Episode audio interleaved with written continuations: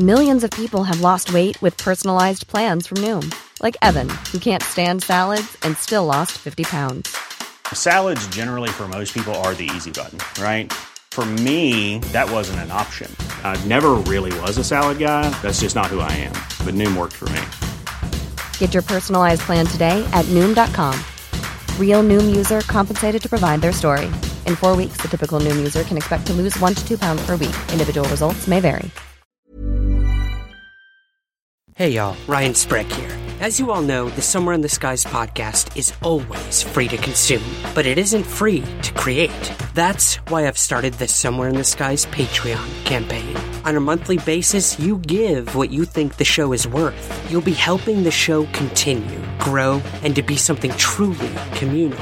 And remember, there are rewards for each level of contribution, and the list is only growing. So please, help Somewhere in the Skies now by becoming a patron. To contribute and to learn more, visit www.patreon.com backslash somewhere skies. Thank you for your support. And now, on with the show.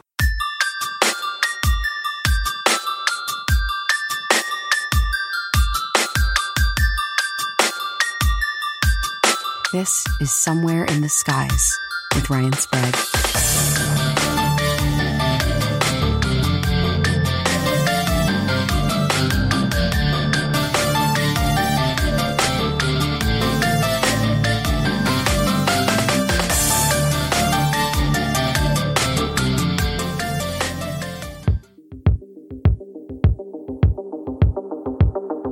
Welcome to Somewhere in the Skies. I'm your host, Ryan Sprague.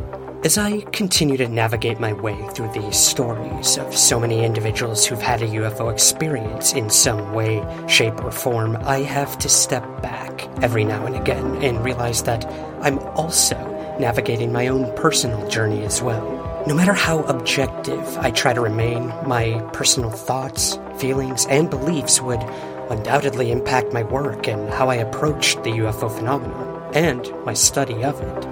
And after reading a new book by today's guest, I knew I wasn't alone in that journey. Diana Pasulka is a professor of religious studies at the University of North Carolina, Wilmington, and chair of the Department of Philosophy and Religion. Her research focuses on religion and technology, including supernatural belief and its connections to digital technologies and environments and she is the author of American Cosmic UFOs, Religion, Technology, published by Oxford University Press. More than half of American adults and more than 75% of young Americans believe in intelligent extraterrestrial life. This level of belief rivals that of belief in God.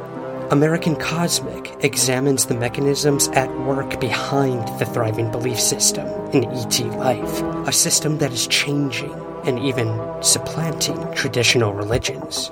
Over the course of a six year ethnographic study, Diana interviewed successful and influential scientists, professionals, and Silicon Valley entrepreneurs who believe in ET intelligence, thereby disproving the common misconception that only fringe members of society believe in UFOs. She argues that widespread belief in aliens is due to a number of factors, including their ubiquity in modern media, which can influence memory and the believability lent to that media by the search for planets that might support life. American Cosmic explores the intriguing question of how people interpret unexplainable experiences and argues that the media is replacing religion as a cultural authority that offers believers answers about non human intelligent life and the enigmatic phenomena often connected to all of this UFOs. Here's my interview with Diana Pasulka. Diana, thank you so much for joining me today on Somewhere in the Skies. Absolutely. I'm so happy to be here, Ryan. Thank you. I mean, I got one of the advanced copies of your book, American Cosmic UFOs, Religion, and Technology, and I had been waiting for this for almost a year. When I heard you were writing this thing, I was just so ready to look for something new to look at in the UFO field. It can get so stalled and uh, stuffy at times. So to know someone was out there, boots on the ground, bringing new perspectives to the forefront. Uh, first of all, I have to say congratulations on the book release, and second oh, of all, thank you, thank you for writing this. Oh, absolutely. Absolutely. And I do remember when you got your copy. I don't even actually have a hard copy of it yet. So I thought that was really funny. I was like, Ryan got a copy and I haven't I don't have a copy yet. Before so the author. Yeah. yeah. I guess that's the uh, perks of having a podcast. I, I yes, don't know. I think it is. Well, I mean, there are so many avenues we could go down in this interview, but I want to sort of start with your origin story. I often do this with a lot of my guests. So, could you tell us a little bit about your dive into the world of academia? What made you want to focus on religion first and foremost, and Catholicism to be specific? So, um, I actually knew I wanted to become a professor of religion at the age of 11. And um, don't ask me why that is, but uh, I was fascinated by religion and I was fascinated by all kinds of religions. So I was fascinated by Buddhism, um, Hinduism, Taoism, Catholicism, Christianity, Judaism. And so I read everything I possibly could. And I was, my mother is Jewish and my father's Catholic. So I did, my parents sent me to a Catholic school for um, and this is in the day when those schools were run by sisters. And so these sisters were um, very socially conscious and they were part of uh, going down to Central. I lived in California. I grew up in California. So they were going down to Central America and helping the poor. And this was in the day of Romero, the, the saint who um, was martyred. Mm-hmm. I believe it was I think it was on Christmas Eve and he was in a hospice. I mean, so I was really struck by people who had this vision that was bigger than them to help people and would even risk their lives to do that. So the nuns and sisters at the school really made a giant impression on me. And so um, that's how and when I decided to become, um, to, to learn about religion. And I also, um, I was struck by the beauty of a lot of religious language, like uh, certain passages in the Bible are just you know, they're sublime. I mean, you know, the mm-hmm. Sermon on the Mount, you know, blessed are the lilies of the field. I mean, beautiful. So I wanted to actually, I read the Bible when I was young and I said, you know, this doesn't make a lot of sense. So I'd like to read it in its original language because I believe that it would make a lot more sense then. And um, I was right. So um, I, I decided to, uh, you do have to focus when you go into an academic career. And I decided to focus on Catholicism because that's one of the oldest forms of Christianity and I was interested in Christianity. I am a Catholic, and um, I focused on that tradition, and um, you know, and the early part of that tradition up through. Um, really, I actually just, you know, I've I've written about 18th century Catholicism and that kind of thing so I'm familiar with the tradition, obviously, um, and that's really what caused me to focus on on that. And I mean, uh, growing up a Roman Catholic myself, when I was when you reach that age where it's sort of okay, you're on the edge of the cliff. It's either you keep going with it or you you go yeah. the separate way. We all have that moment of struggle. Yes. And for me, it was okay. I was sort of conditioned to follow this religion for half of my adolescence.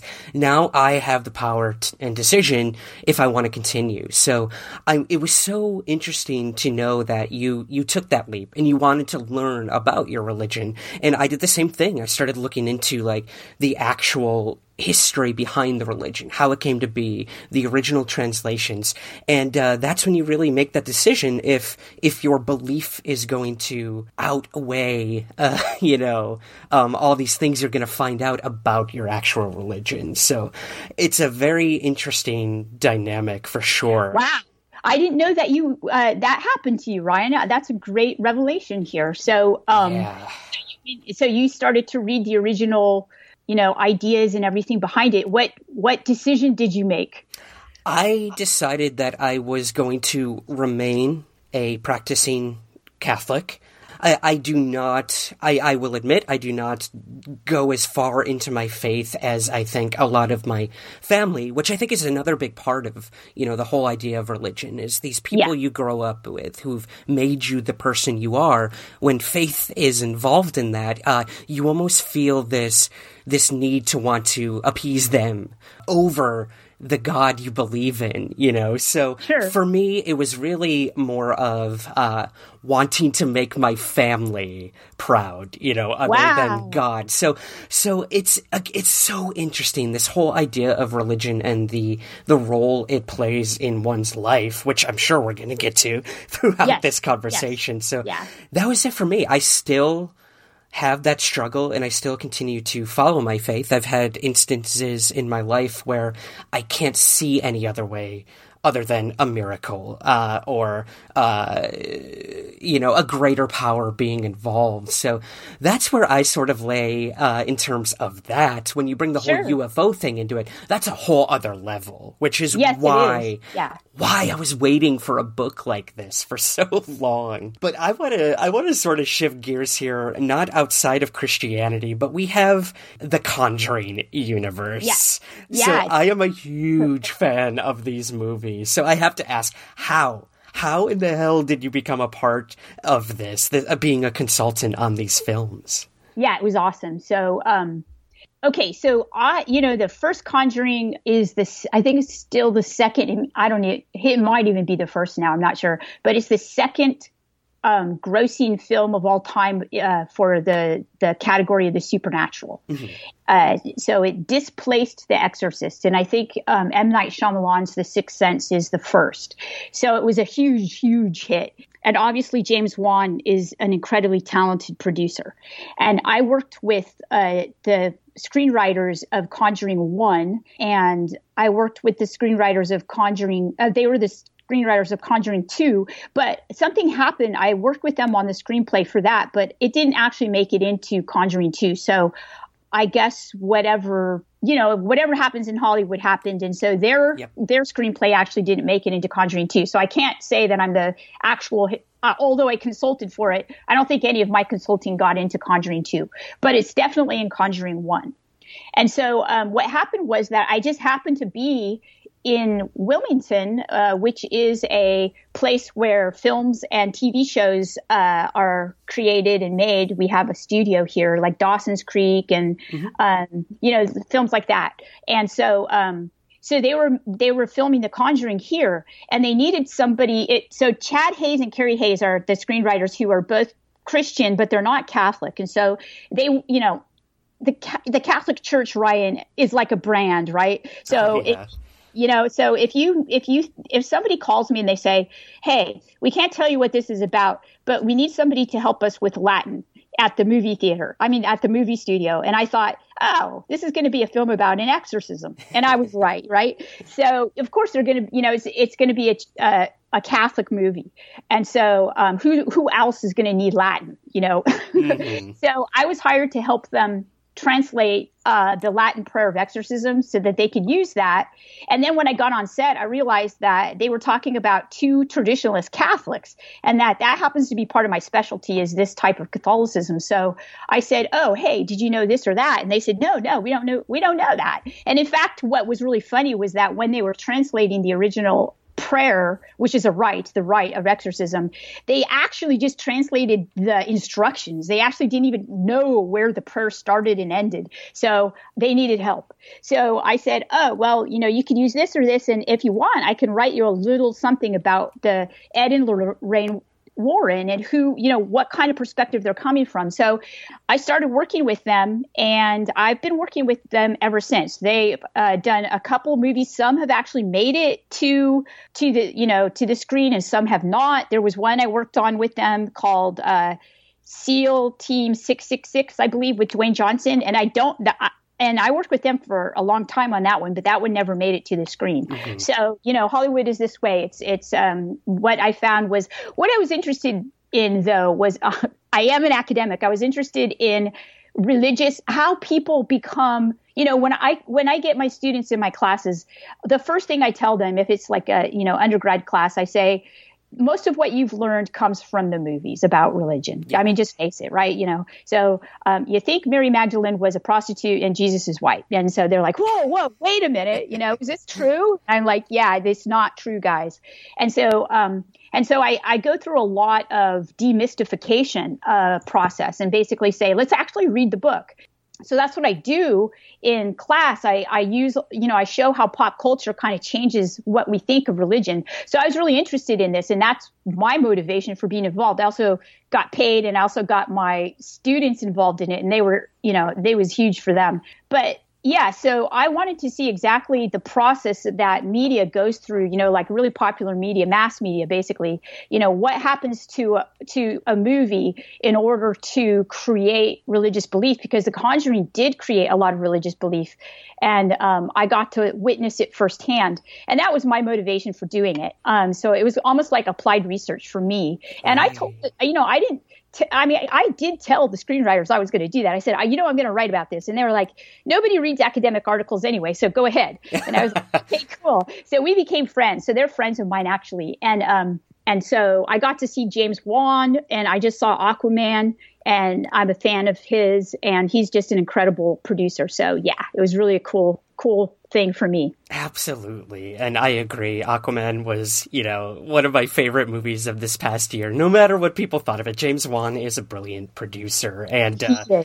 I, I, think that's really interesting. Little did they know you'd be writing a book about all of this as well. So, so that's on them at this point. But no, I completely understand that idea of Hollywood and mass media and how it influences our beliefs. I recently, you know, had my brush with Hollywood in terms of the Roswell case, and I was invited to do a press junket with the Roswell, New Mexico cast That's of this right. New right. CW drama, which is fiction. And they wanted me there to consult and to tell the press about the actual Roswell case. So again, I, I love when Hollywood takes these chances, gets academics involved, consultants, and wants to hear the real story and how they can implement that into their fictional versions of all this. And I will tell you this, after going to this event and explaining the actual Roswell event to everyone, I received so many cards and emails after that from the writers of Roswell, New Mexico. So clearly there's this hunger and need to want to know what, what the actual story is behind a lot wow. of this. So it's, it, again, it's good to know that, you know, they're not out to, uh, to change everything. I understand, um, right. you know, we have the Project Blue Book show doing the same thing as well. So that struggle is always going to be there when it comes to Hollywood and, and UFOs. But I have to ask you, how did your, your interest first come about in the UFO topic? So, strangely enough, I was never really interested in UFOs at all. Um, and what happened was that I wrote this book about purgatory. It was uh, the first book I wrote. And purgatory, as you know, as a Catholic, is, or maybe you don't know, I don't know, mm-hmm. is this place where souls go if they're not good enough to go to heaven after they die, right? So, um, and for like, you know, a long, long time, um, 1500 or so years, Catholics practiced devotions to souls in purgatory. And then after the 1960s, it just stopped. And people didn't really do that anymore. And young Catholics don't do that. And so I thought, you know, that's really odd. I want to know why. So I did this. It took me about I mean, academics take a long time to write books. So it took me about 10 years to write this book. So, um, I, um, you know, read a lot of different languages of reports of Catholics from about 1200 on up to about the 1800s, and um, their reports of uh, soul, what they would call souls in purgatory. And so a lot of this stuff was really weird, Ryan. I mean, we're talking about, you know, a nun hanging out in her cell, and then this this you know light luminous light come through, comes through her cell and each night and you know she tries to tell the people of her community and they don't believe her. Finally, the Mother Superior comes in and sees it herself, and they they they interpret it as a soul from purgatory. Well, there were all there were so many of these really strange kinds of aerial phenomena things and, and beams of light and mm-hmm. luminous beams and things like that that I I kept a log of them, and I didn't quite understand what the heck they were. So I and they happened throughout history. So and they had patterns that were similar. So what I did was I just kept a log of these things as I went along. And finally, at the end of my book, so I'm done with this book, okay? I finally get it into my editor. And I have this, you know, I only include one of those things in the book because they're just so weird. I don't really know where to put them. And so I show it to a friend of mine and I say, what do you, what do you make of this stuff? And he looks through it and he goes, "Oh wow, it looks really Steven Spielbergish." and I go, "I go, what are you talking about?" And he goes, "You know, this looks this looks like UFOs." And I said, "Well, you're crazy." And I kind of like dismissed it entirely. and then synchronicity. The next week there was a um, there was a UFO conference, and it was actually there that I I first I didn't meet, but I first heard Chris Bledsoe talk, mm. and so I realized when I went. I was listening to the same kind of thing that were, you know, that this, that, in fact, my friend was right that the, that's the stuff of my research looked very similar to experiencers' reports of aerial phenomena and luminous beams and stuff. And so that's when I started to get into looking at the patterns of historical aerial phenomena uh, and current aerial phenomena.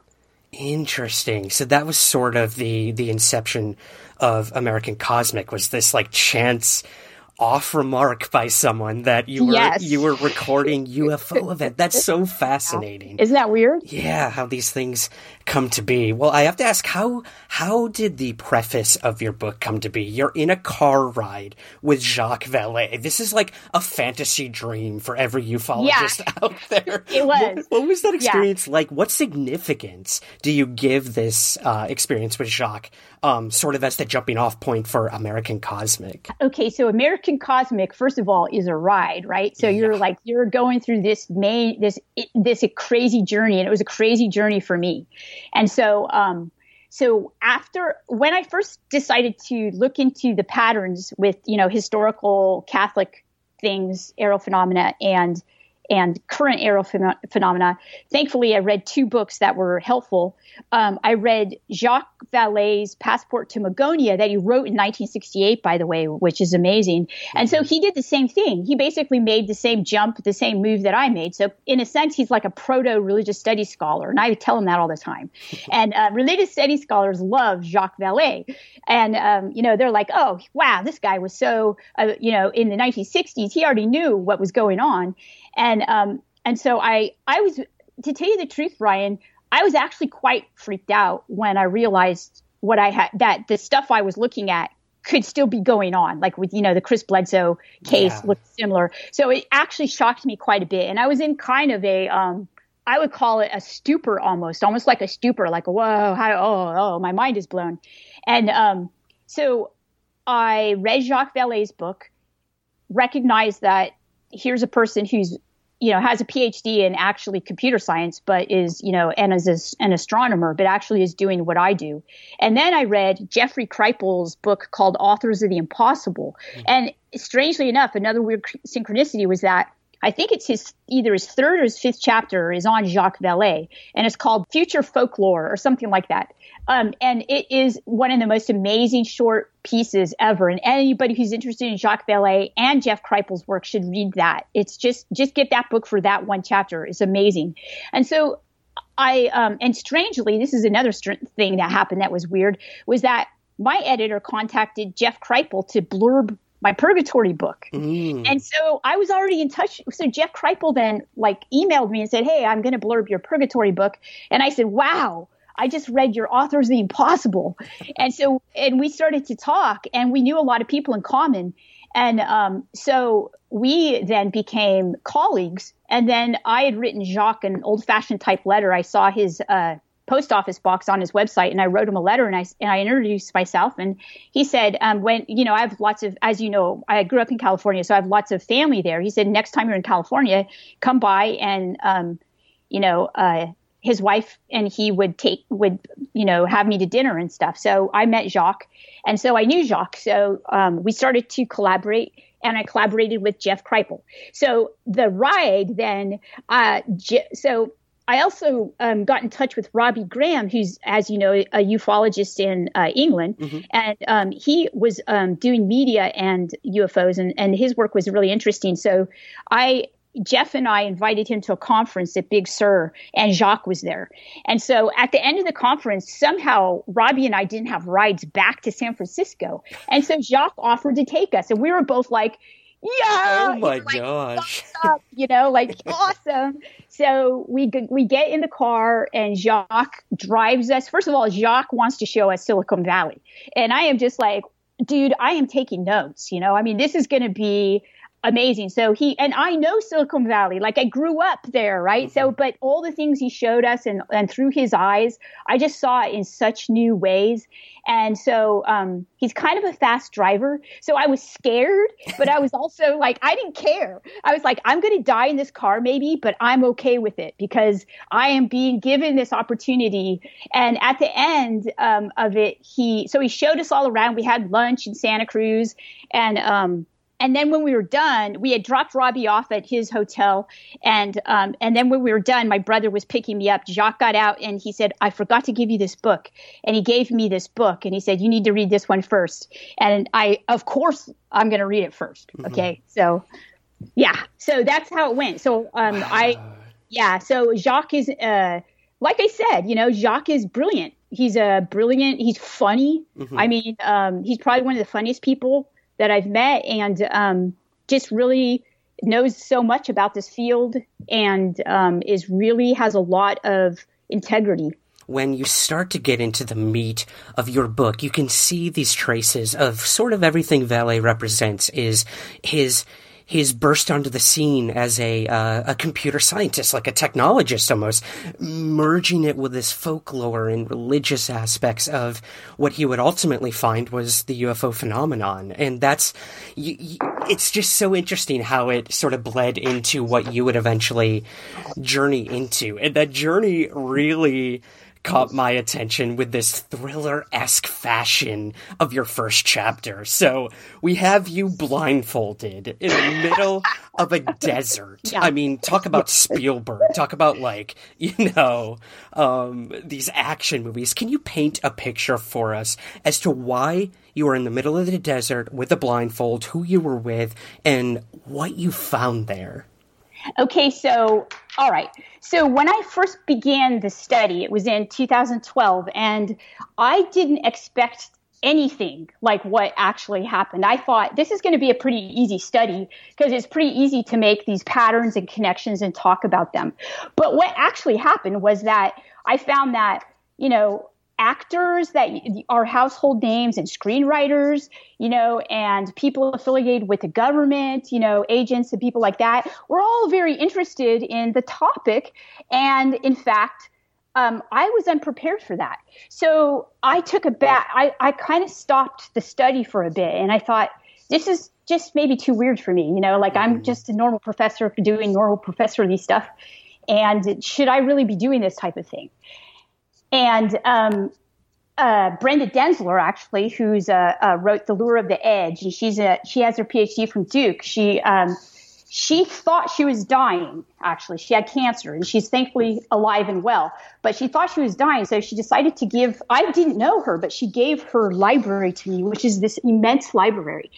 And this is when I decided I was going to stop because there were scientists who were following around experiencers, trying to do technology from this. And I thought, this is way, you know, out of my comfort zone. And so I went to her research and I started looking through everything that, you know, her library. And I realized, no, I really have to do this because it was so religious like. Mm-hmm. You know, there was so, there were so many connections with religion that it, I, so that was, that's what pulled me back in. Now, what happened was that one of these scientists asked me to go to the desert to see this crash site. And I thought, no way am I going to go, you know, myself. So I said, well, if I can take a person with me, I'll go. Right. And so, yeah. So he's like, eh, it depends on who it is, you know, kind of thing. And maybe, maybe not. I have to get permission. And so then um, I asked Jeff Kripal if he'd go. And uh, Jeff was like, Diana, that's just too weird for me. And I was like, it is, it is weird, isn't it? And he goes, yeah. And I said, maybe I shouldn't do it. And then I had just been introduced to James, and James was, is this amazing um, scientist. And he and I have similar ways of looking at the world in, the, in that we kind of accept the same code of ethics that academics accept. We're, except we're both academics. So uh, he's he's obsessed with the topic, and so I said, uh, "Will you go with me here?" And he's like, "I'll go tomorrow." right? right. Right. So, um, but that but the other scientist was said, you know, Tyler. He said, "No, no, you know, no," and I knew that he'd say yes and just given enough time. So it, I think two or three days later, he said, he had, he must have like Googled James. And then he said, okay, yeah, sounds good. Let's go. So we went out there. So James and I got blindfolded. We went out to New Mexico. We were both really, you know, we kind of bonded by this time, you know, like, okay, how, what's this going to be like mm-hmm. and everything. And so, you know, we were told to wear, you know, there, it was going to be really cold but sunny. So we might get a sunburn and we were told to wear like high boots because of rattlesnakes and stuff.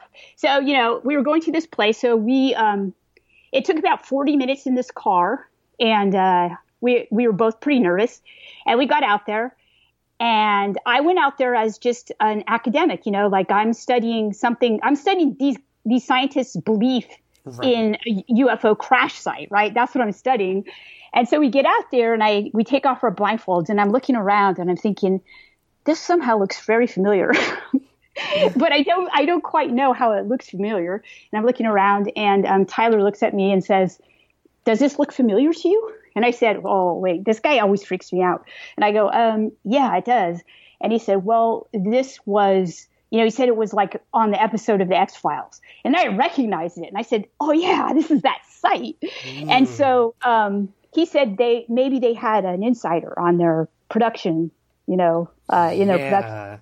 And I was like, whoa. So um, then I was then I realized that I was in the right place because this is how belief is created, right, through media. And I thought, well, now we're talking. Now I can actually think through what this means. So we were there to find some parts, and uh, it, you know, we were there all day, mm-hmm. and we had metal detectors, and uh, we did find some parts, and both James and I were like looking at each other, kind of saying, well, "Are these parts planted here?" So you know, I don't really know if they they were or not, but we found parts, and uh, that's how it opens. That's how it starts. Yeah, and you know, eventually those parts would play a large role. Hey, I'm Ryan Reynolds. Recently, I asked Mint Mobile's legal team if big wireless companies are allowed to raise prices due to inflation. They said yes. And then when I asked if raising prices technically violates those onerous two-year contracts, they said, "What the f*** are you talking about? You insane Hollywood ass." So to recap, we're cutting the price of Mint Unlimited from $30 a month to just $15 a month. Give it a try at mintmobile.com slash switch. $45 up front for three months plus taxes and fees. Promoting for new customers for limited time. Unlimited more than 40 gigabytes per month. Slows. Full terms at mintmobile.com. Burrow is a furniture company known for timeless design and thoughtful construction and free shipping. And that extends to their outdoor collection. Their outdoor furniture is built to withstand the elements, featuring rust-proof stainless steel hardware, weather-ready teak, and quick-dry foam cushions. For Memorial Day, get 15% off your Burrow purchase at burrow.com slash ACAST and up to 25% off outdoor. That's up to 25% off outdoor furniture at burrow.com slash ACAST. This is Paige, the co-host of Giggly Squad, and I want to tell you about a company that I've been loving, Olive and June. Olive and June gives you everything that you need for a salon quality manicure in one box. And if you break it down, it really comes out to $2 a manicure, which is absolutely insane. It's also so easy to get salon worthy nails at home with Olive and June. The difference between how your nails used to look when you did them yourself and now with the Mani system is a complete game changer. The best thing about Olive and June too is it's a quick dry. Dries in about one minute, lasts for five days, and full coverage in up to one to two coats. Visit oliveandjune.com slash perfect Mani 20 for 20% off your first system. That's oliveandjune.com slash perfect Mani 20 for 20% off your first system system. Throughout the book, the next thing I want to cover in terms of Tyler D, this very mysterious, enigmatic character that uh, bleeds throughout your book, he is kind of our introduction to the Invisibles, which is a fascinating subtopic of the whole UFO study realm, a term that any student of LA should be familiar with at this point. If not, then yes. they failed miserably. But for those who uh, who may not know that term, Diana, could you maybe describe for us how Tyler fits into this quote unquote invisible college of sorts? So, um, one of the books that Jacques writes is called The Invisible College. And basically, what he's doing is he's making reference to the scientists of Francis Bacon's time and a little bit, you know, of early modernity, and they're they have to do their science in secret because if they do it openly, they might get their heads chopped off. So mm-hmm. basically, so Vallée and Hynek, basically, I think it may even be Hynek who create, who coins, you know, who wants to use that term. The, we're the invisible college, and so it's it's basically these scientists who are secretive, but they talk to each other about their work, and they study UFOs. Um, but they don't, and I call it the John Mack effect. They they're not out with their research because they all have careers. Mm-hmm. And if you study UFOs, like in John Mack's day in the 1980s and 90s, your career comes under uh, scrutiny, and you could you know you could actually ruin your career if you're say an academic or scientist or something like that. So. Um, I use the term differently. So I understand there's the invisible college, but what I'm trying to say here is that it's very different than in when then in the 70s and 80s and 90s. So the invisible college is no longer uh, scientists talking to each other because it's more like Fight Club, where the rule is you don't talk about Fight Club. So what I found was that once you get into so there are these scientists that are out there studying, but then there's another group of these scientists mm-hmm. and they study it, but they don't actually talk to each other about it. They each have their thing that they do, and it's very compartmentalized. And so I tried to get a lot of information about it. And the deeper I got into it, I found that doors would shut. You know, like you just, you know, you, you, you know, we can't talk about that. Yeah. So I got that all the time. Oh, yeah, we don't talk about that. So I was like, okay, but that's what you study. so the thing that they study is the thing they don't actually talk about. I, so I called Tyler Tyler after Tyler Durden. Love it. I love that's that's amazing, and that idea of it, it is it, it. You know, with Fight Club, I think if you've read the book or you see the movie, as soon as they start talking about it and inviting other people in, that's when it ultimately crumbles. So this idea yeah. of these invisibles, as you've sort of coined the term, um, not talking about it, not sharing their information with other scientists, it becomes such a personal journey for these these scientists and academics rather than uh, this dark shadowy study between a group of them. So that's really interesting, and I know a lot of UFO researchers are the same way, holding their information close to the chest because they're afraid of losing it, of uh, taking that journey on their own. So I can understand it in some senses. So um, that's really interesting. Yes. So he was that. So Tyler D was and is a very particular type of person, of which there are probably more, and I know there are, and but there aren't many of them and they are um, you know they're wiped off the internet too. So every every couple, I guess, once a month, not once a month, but when they need to be, they get wiped off the internet. Yeah.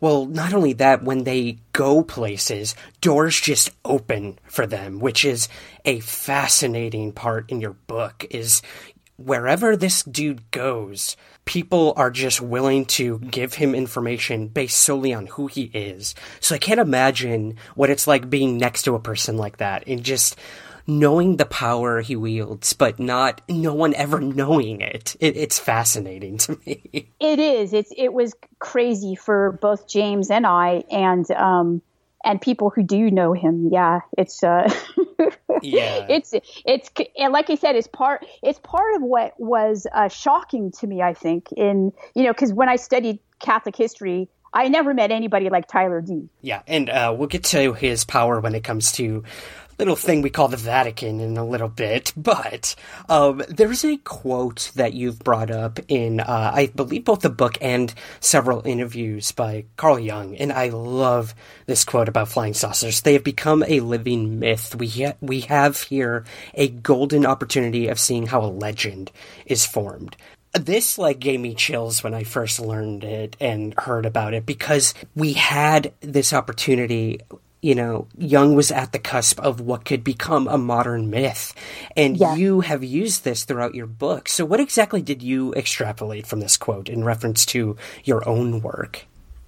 So basically, I see this as um, what I set out to do when I realized that a lot of people were interpreting their encounters and sightings as religious like, right, or spiritual. Um, I, I, like Carl Jung, I said, wow, this is a this is something unprecedented. This is a new type of religiosity. It's it has nothing to do with old types of traditional religions. And so the thing I wanted to convey by this book for academics was that the digital infrastructure, and this is what Jacques understood too when he says that the phenomena acts like a technology. The digital infrastructure has created a new form of spirituality, a new form of, of religion, really. Mm-hmm. Whereas we have these old forms of religion where we have basically guys who begin these religions, like, you know, the Buddha, or you have, um, you know, you have some religions started by women, but not, not many.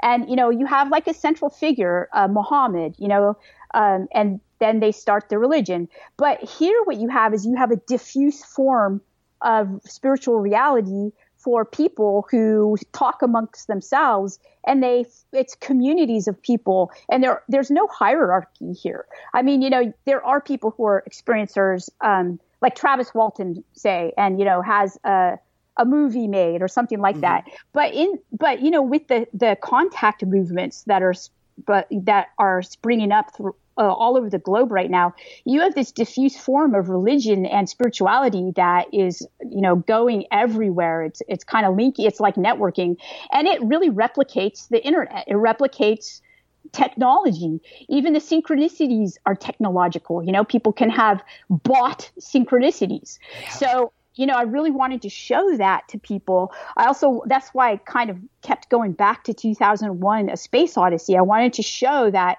well, for one thing, wow, Kubrick was in, insanely brilliant. I don't even know. I mean, how did he know all of this back then? I don't know. I love Robert Ager's interpretation of the monolith as like the iPhone or the screen, you know, and that, you know, the monolith functions as this alien technology and it's created a new form of religiosity. So Carl Jung, so I, I was trying to answer Carl Jung's challenge, is what I was trying to do. Mm-hmm. Right. And that comes in the form of, I think, technology, this merging of the human and technology, this creation of a myth. And that really is a huge basis for the book. A good portion of it covers technology, contemporary media probably being one of the biggest ones. So I'd love to hear your your thoughts on how technology plays into the global belief of UFOs. Yes, okay. So the okay, so the contemporary version of this religion, the the way the way in which transcendence is configured is through non-human intelligence, right? Mm-hmm. So and it's this usually thought to be advanced non-human intelligence. And a lot of people have thought Susan Schneider at the University of Connecticut, she's a philosopher and she's spoken to NASA before and she says, well, if we do meet ET, we will meet ET's technology. We won't meet ET, or ET will be technology, right? And so there's a, a push uh, for us. I mean, look at what we do. We send technology out to Mars. You know, we're not sending people yet out to Mars. And um, so if there is such an advanced tech, I mean, yeah, if there is such an advanced civilization as to already be observing us or meeting us or encountering us, uh, it's going to be uh, uh, have some pretty advanced technology. And so we then, that's what Carl Jung called that. He called the flying saucer the technological angel. So that's how it begins. And um, a couple of people foresaw this, you know, like Martin Heidegger, which is a a philosopher. I use him in, in my preface to talk to kind of frame what I'm going to be talking about, and mm-hmm. that's this relationship to technology. You know, most people think we could just put technology down or we just use technology and put it down like a tool but that's actually not the case i mean you you can't get off the grid now like we're immersed in a sea of frequencies and radiation from technology you know there's no way we're putting technology down you know so we better understand it and I thought Jacques Jacques was onto it too. So uh, you know that's why I use a lot of his work. I use Martin Heidegger and strangely enough, David Bowie. So if you ever look at David Bowie, some of his interviews where he talks about technology, I mean David Bowie was incredibly brilliant. About technology. so, you know, I mean, he was also, you know, he's he was also look at all his music about Starman and you know ET right. and stuff like that.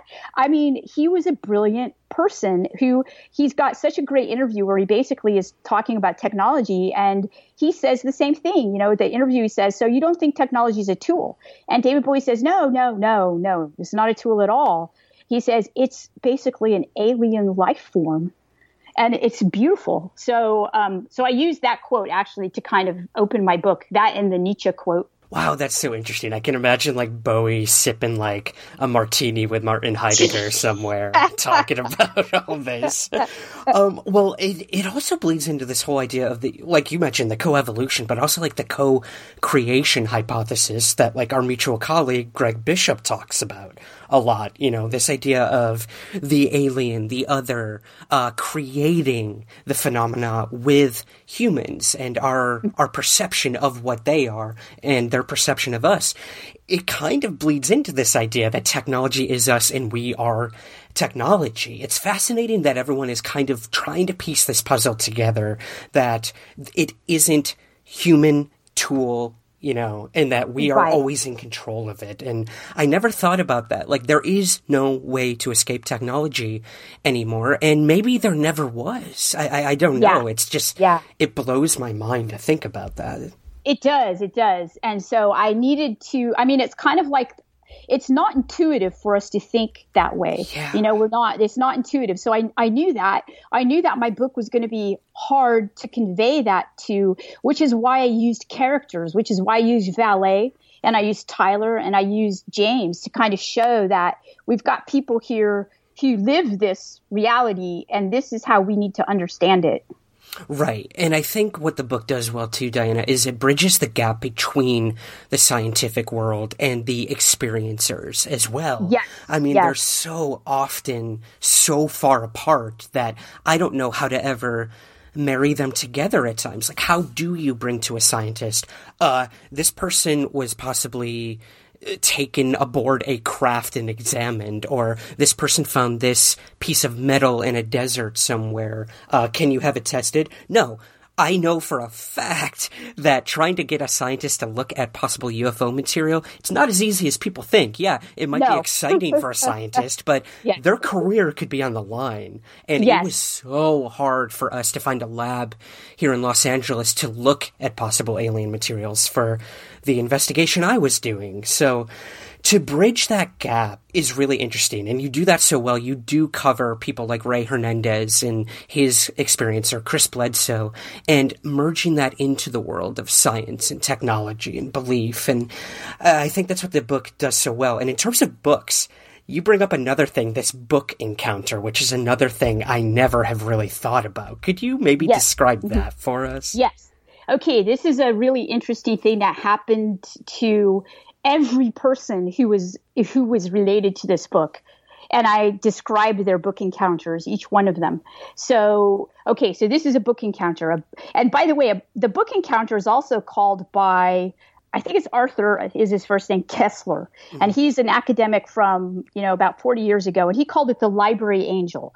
And it's this idea that when you're thinking really hard about something and you have you know something that you're emotionally really, it's like a theoretical concept, but it's also emotional for you. It's like a spiritual dilemma or something, and you really want an answer. Sometimes a book shows up and it gives you that answer, and you're like, that's exactly what I was thinking about, or that's the answer. Um, and today it's a movie that can you know you can see a movie that can really blow your mind, or it could be um, a meme. You know, people have had meme encounters, mm-hmm. right? Mm-hmm. And so, um, but but the idea here is that it's a synchronicity. So it's just it pops out at you, and it's the right thing for you to read at the right time, and you know it. Okay, so um, so I described everybody's book encounter, and I also described one that I had with Friedrich Nietzsche um, on New Year's Eve. And I hated, I honestly hated Nietzsche's work. Nietzsche is a philosopher who, uh, in the early 20th century, he was a philosopher, very, very well known guy, right? Mm-hmm. So Friedrich Nietzsche, the death of God kind of guy, right? That's made that, uh, he wasn't the first to say it, but he was the one to really make it well known. And, um, and he's kind of an existentialist philosopher. And unfortunately, uh, has a lot of like um, you know language that's sexist and racist. You know, he's he's coming from the 1800s, and he's German, and so he's, you know, there's a lot of this kind of that going explains on. it all. Yeah. but you know, I'm you know, so as a young person reading his stuff, I was really I couldn't stand it. I put it down, and my friends would say, "No, no, you got to get through that because his stuff is really good." And I said, "How could it be good? Let's look at what he says." Yeah. And you know, I was just very politically correct, right? And so I was not going to read it. So um, I was. It was New Year's Eve, and uh, somebody had given me another one of his books, and I didn't really want it, and I put it on my bedstand, and it was called The Gay Science. And so I put it down, and it's a book of aphorisms. And so, um, you know, I'm a kind of a geeky young person, and so I don't really go out and celebrate New Year's Eve. And so I'm trying to go to bed, and then, you know, the midnight comes along, and there's all kinds of revelry outside, and so I can't sleep. So I pick up the book, and I go, okay, I'm. I randomly open it, and I come to his aphorism, which is basically about New Year's Eve. And he ba- basically says, Here it is, New Year's Eve. And he basically says, you know, and he references a saint, Saint Januarius, who's basically one of my favorite saints. And I'm like, mm. wow. And so I was really hooked. You know, it was like, what a coincidence. And so I thought, wow, what's the what's the likelihood of this happening? And he and he, you know, he said something that was really profound. He says, Today I'll never say no again. I'm going to say yes to life. Today, my blood, just like the Ja- Saint Januarius, is the saint whose blood every year at at the t- at the years turns it it turns liquid. I mean, he's dead. You know, he's been dead for hundreds of years. But they have a vial of his blood in this church in Italy. I think it's in Italy. And so, um, and then it turns blood-like again. And so I thought, wow, that's really, you know, that's a cool miracle. And this is a really intense coincidence. And I turned the page and he talked about coincidences. And he basically says, ha ha, you know, you've had these coincidences, but you're a fool if you believe them, kind of thing. And I'm like, what? and so I was like, you know, it, then he became a really intriguing author for me and I, I consumed everything that he wrote and now i'm a big fan of his. So that's the book encounter. The book encounter is this thing where a person maybe has a, an experience. They don't want to call it a ufo experience. They don't want to be that person. And then they go on the internet or they they pick up a book or something and that book explains to them what they've like ray hernandez had like a i think it was like a week long immersion immersion book experience after he went through his uh, encounters. Yeah. So that's what that is, and it sounds like you probably had these too. Uh, yeah, for sure. I mean, when your when your UFO library outweighs everything else in your life in terms of when you have to move it across the country, you know you're going to have a book encounter at some point. Right. That's But hilarious. It is. And I think that's really interesting this idea of the meaning we give to coincidence or synchronicity or even a UFO event. And meaning plays such a large role in a UFO event. That is what I do in terms of Yes, my, my you do. personal Yep. research. Mm-hmm. Um, this interpretation of a UFO encounter, how it will play a role in the rest of the observer's life. And I found this really interesting in your book. You call this a amplificatory in- interpretation. So could you sort of explain this concept to us in terms of a UFO event? Yes. So, um, what I did in order to understand how people interpret, and you do such a great job, by the way, of focusing on people and how what the meaning is for them, and I love that your books regarding that and your work regarding that. Um, so, when I went back to to try to understand how people make these interpretations, um, I used I used some cognitive science. So, I used Ann Taves' work um, and she's a scholar of religion at Santa Barbara, UC Santa Barbara, and she has written a book called Religious Experience Revisited, I believe, and she basically talks about the processes involved in interpreting an experience. And so she basically says this: she says, "You have an experience, right? But it's not yet a religious experience or it's not yet an, a UFO experience. It becomes that. And she's interested in how it becomes that. And what I did is I went back to cognitive science and I looked at neuroscientist Jeffrey Zacks' work with media. And I tried to show that when people have these experiences, they don't, they're confused. Like Chris Bledsoe was very confused because, you know, he'd been raised a Southern Baptist and he had these experiences and it really shattered his reality, his religious reality. And he went to the internet and decided that this was probably a UFO experience, but he didn't quite understand how it was also religious for him. Mm-hmm. So then I got to actually see him up close go through that interpretive process of experiencing this as a religious UFO experience. And so, um, so that's what that means. This yes. is a Jungian term, you know, that we amplify some some things over other things, you know, interpretation. So um, media primes us to when we, you know, oh, oh, I'm going to give you some examples since you're Catholic from Catholic history. Mm-hmm. So you know Saint Francis of Assisi, right? So yes. okay, so Saint Francis of Assisi is with uh, one of his friends, Brother Leo, and they're out, and it's the um, guardian angel. It's the uh, it's the feast of the guardian angels, and they're on a mountain and they're doing they're praying, and then a seraph uh, shows up in the sky and comes down and gives St. Francis the wounds of Christ, which are called the stigmata. And for those of your audience who are not Catholic, these are those holes in people's hands that look like the, they've been, you know, they have the wounds of Christ in, on their hands, and it's they're bloody and uh, they don't they're they look like they hurt a lot, right? Mm-hmm. So it mm-hmm. looks like you've been nailed to a cross. Okay, so um, St. Francis is supposedly the first person to have the stigmata. So, okay, so it's called the stigmata. All right. So there we have that story.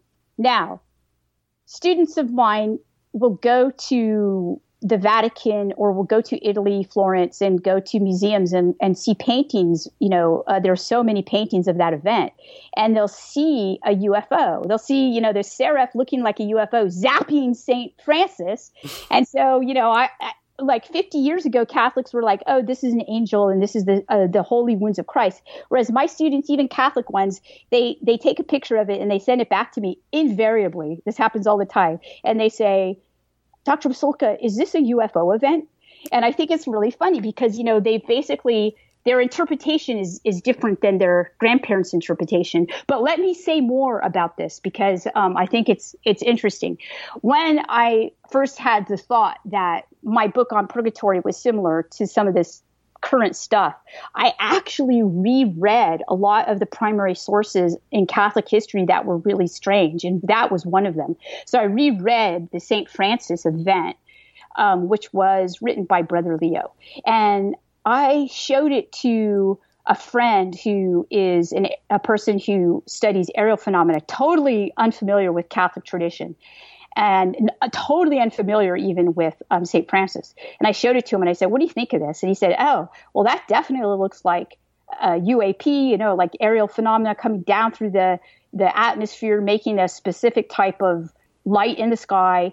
And these, you know, most likely hurting that person and these are radiation burns. And in fact, St. Francis uh, dies from these burns. Mm. So that's something that we don't know. Yeah. So when you go back to the sources, you're like, wow, that's weird. Uh, another one is um, Teresa of Avila. I don't know if you're uh, familiar with her ecstasy of Saint Teresa. She's it's a very famous statue by Bernini in Rome, and um, you look at it, and it, it's basically this woman who was a Catholic nun, and she's um, there's a little tiny angel beside her and it has a dart. It looks like a dart okay? And it's called the ecstasy of saint teresa.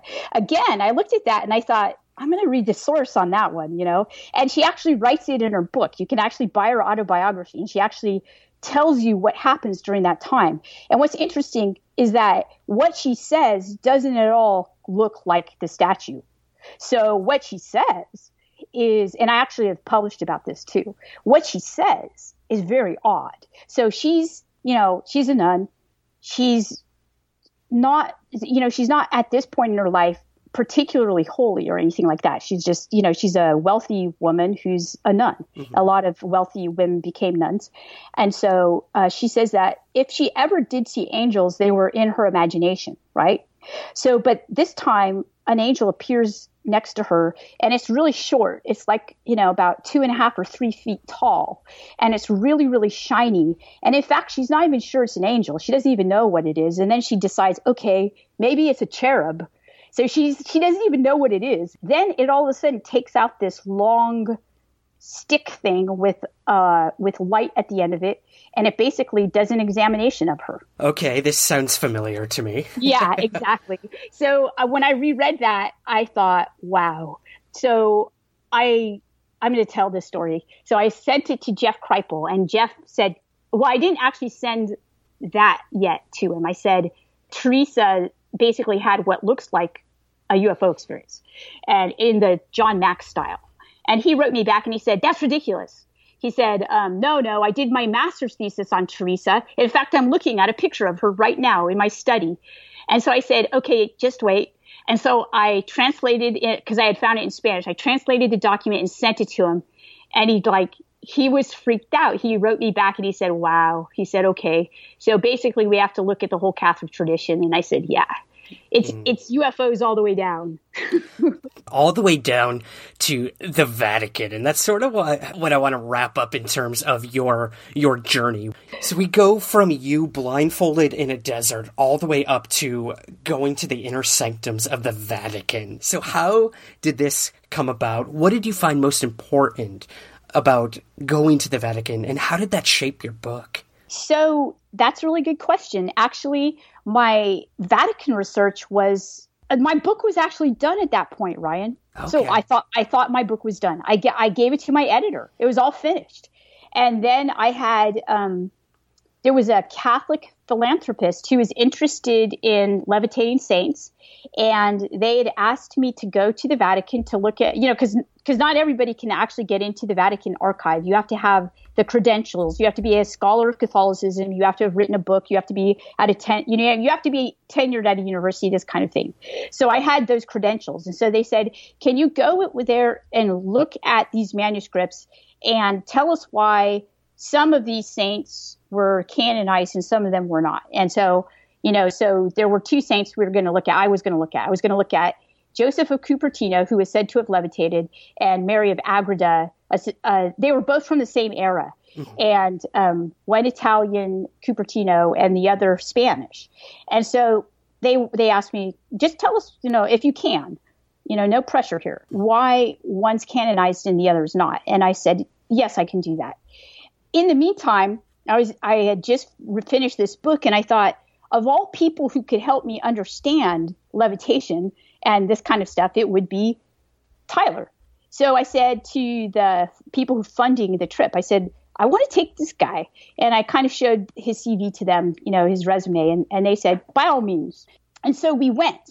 And he got there before I did. We took different planes. So he so he was there before me. Now he's not Catholic and we weren't even sure he could get into the archive to tell you the truth so we had and i had already spent a year telling them i was coming what i needed what i was looking for you know because it actually takes the Vatican is pretty darn old fashioned, right? So it takes yeah. a long time to do all the paperwork. You go, you if you go all the way over there, you want to see what you want to see. You know, they have miles of of stuff, right? Mm-hmm. So um, anyway, and um, he's there first. So Tyler's there first, and he's trying to get in through the various you have to there's three stations to get in and he can't get through the first station.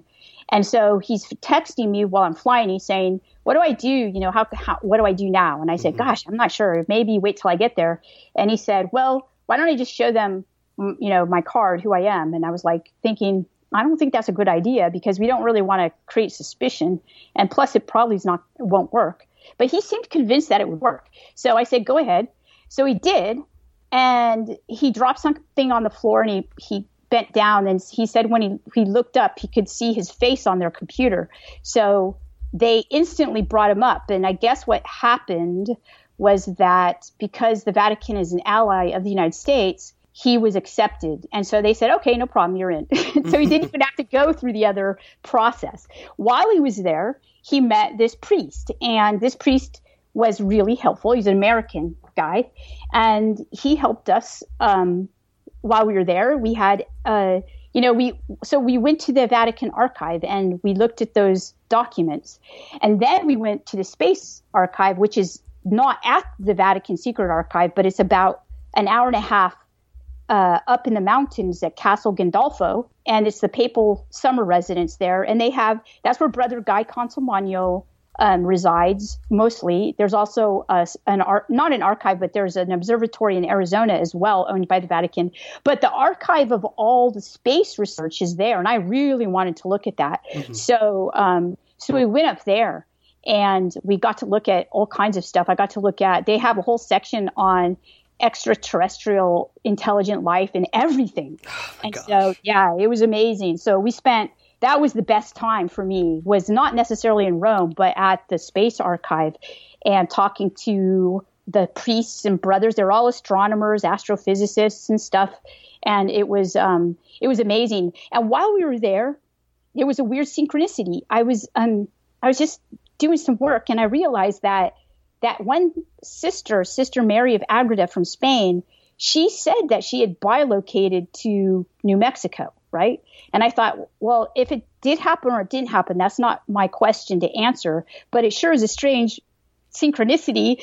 And I looked at Tyler and I said, you know, Sister Maria went to New Mexico, and he kind of got this weird look on his face. And I said, did she happen to go to the place where we went to? Oh my gosh. I didn't, I didn't know where we went. And so he wasn't going to answer the question, but he looked pretty weird about it. And um, I think it both freaked us out. We were like, wow. And then I realized, too, that that was the, my last chapter of the book. And so I had to break the news to my editor. So I took a really cool picture of brother guy with his large telescope and i sent it to her and i said hey look at this picture. And she said oh i love that. And i said hey by the way can i write a last chapter? And she's like oh okay.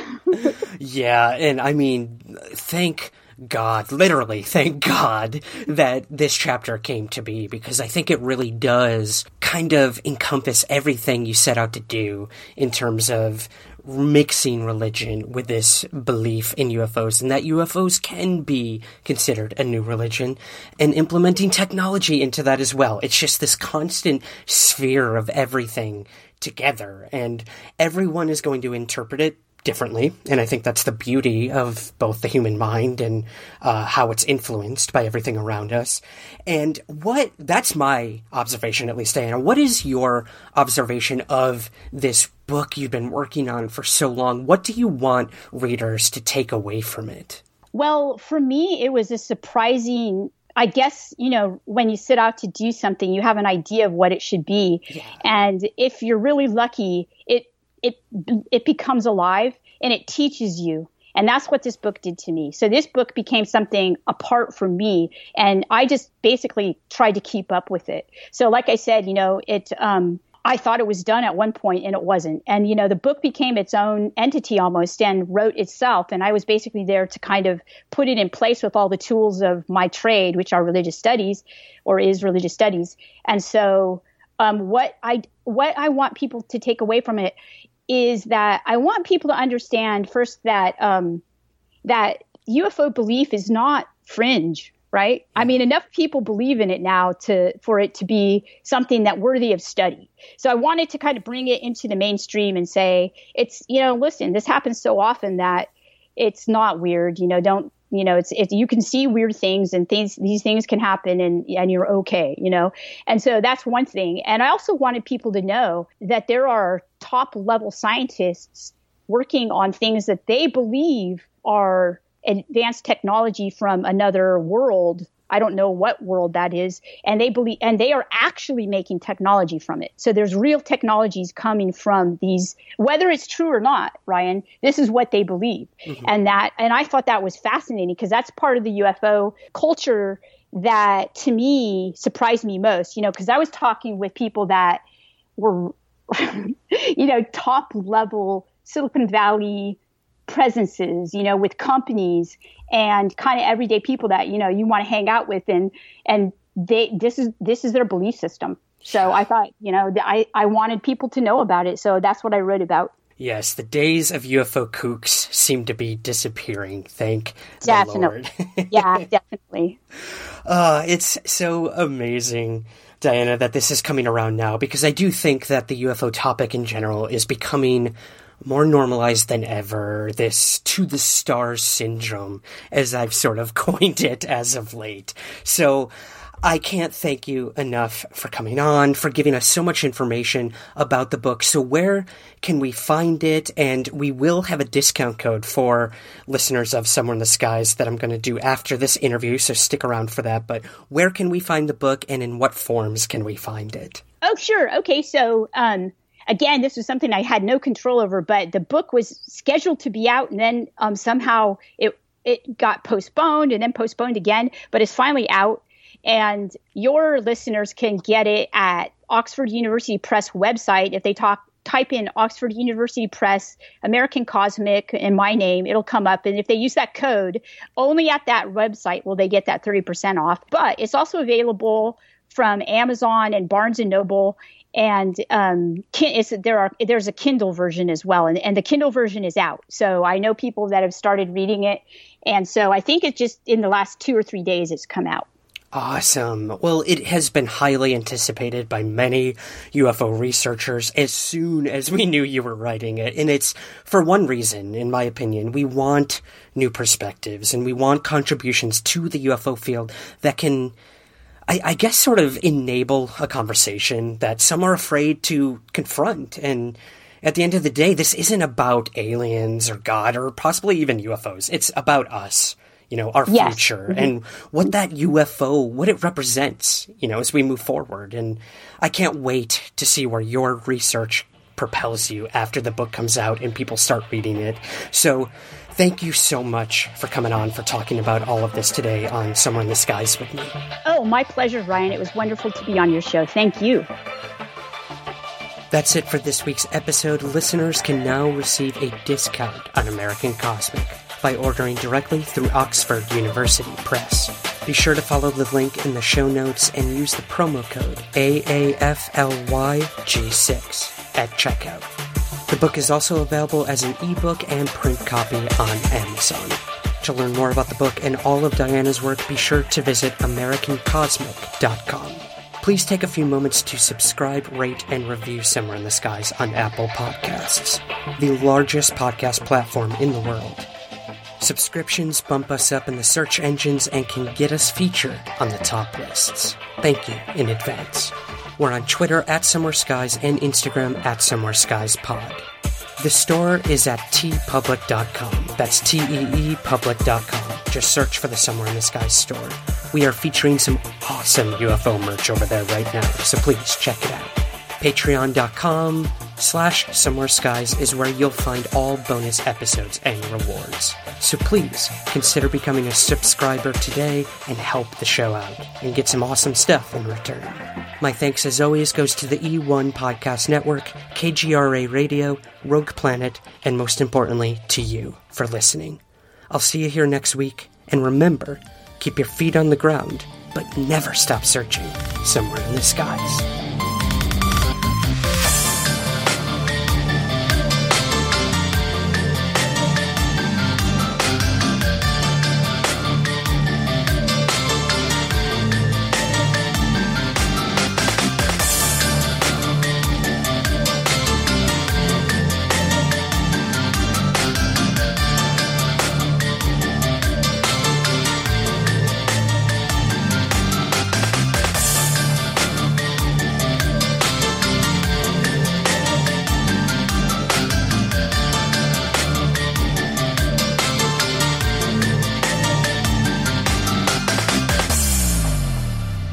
Somewhere in the Skies is produced by Third Kind Productions in association with the Entertainment One Podcast Network. To learn more, visit entertainmentonepodcast.com. In reality, UFOs are seen by people from all walks of life every day all around the world. They've also been officially investigated by the US government and by governments of several other countries too. That's just a small element of what makes the strange UFO topic so incredibly fascinating and fun to explore. That's what we do on the UFO podcast, Unknown. I'm Jason McClellan, and I invite you to explore the weird and wonderful world of UFOs with me and my friends and colleagues on Unknown. Unknown is available on Apple Podcasts, Google Play, Stitcher, iHeartRadio, Spotify, and all the usual podcast places.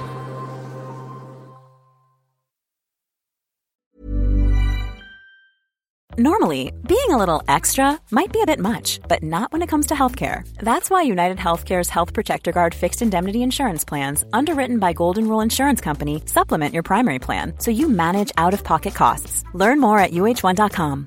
Here's a cool fact a crocodile can't stick out its tongue. Another cool fact you can get short term health insurance for a month or just under a year in some states.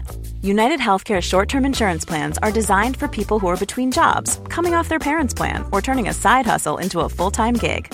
Underwritten by Golden Rule Insurance Company, they offer flexible, budget friendly coverage with access to a nationwide network of doctors and hospitals. Get more cool facts about United Healthcare short term plans at uh1.com.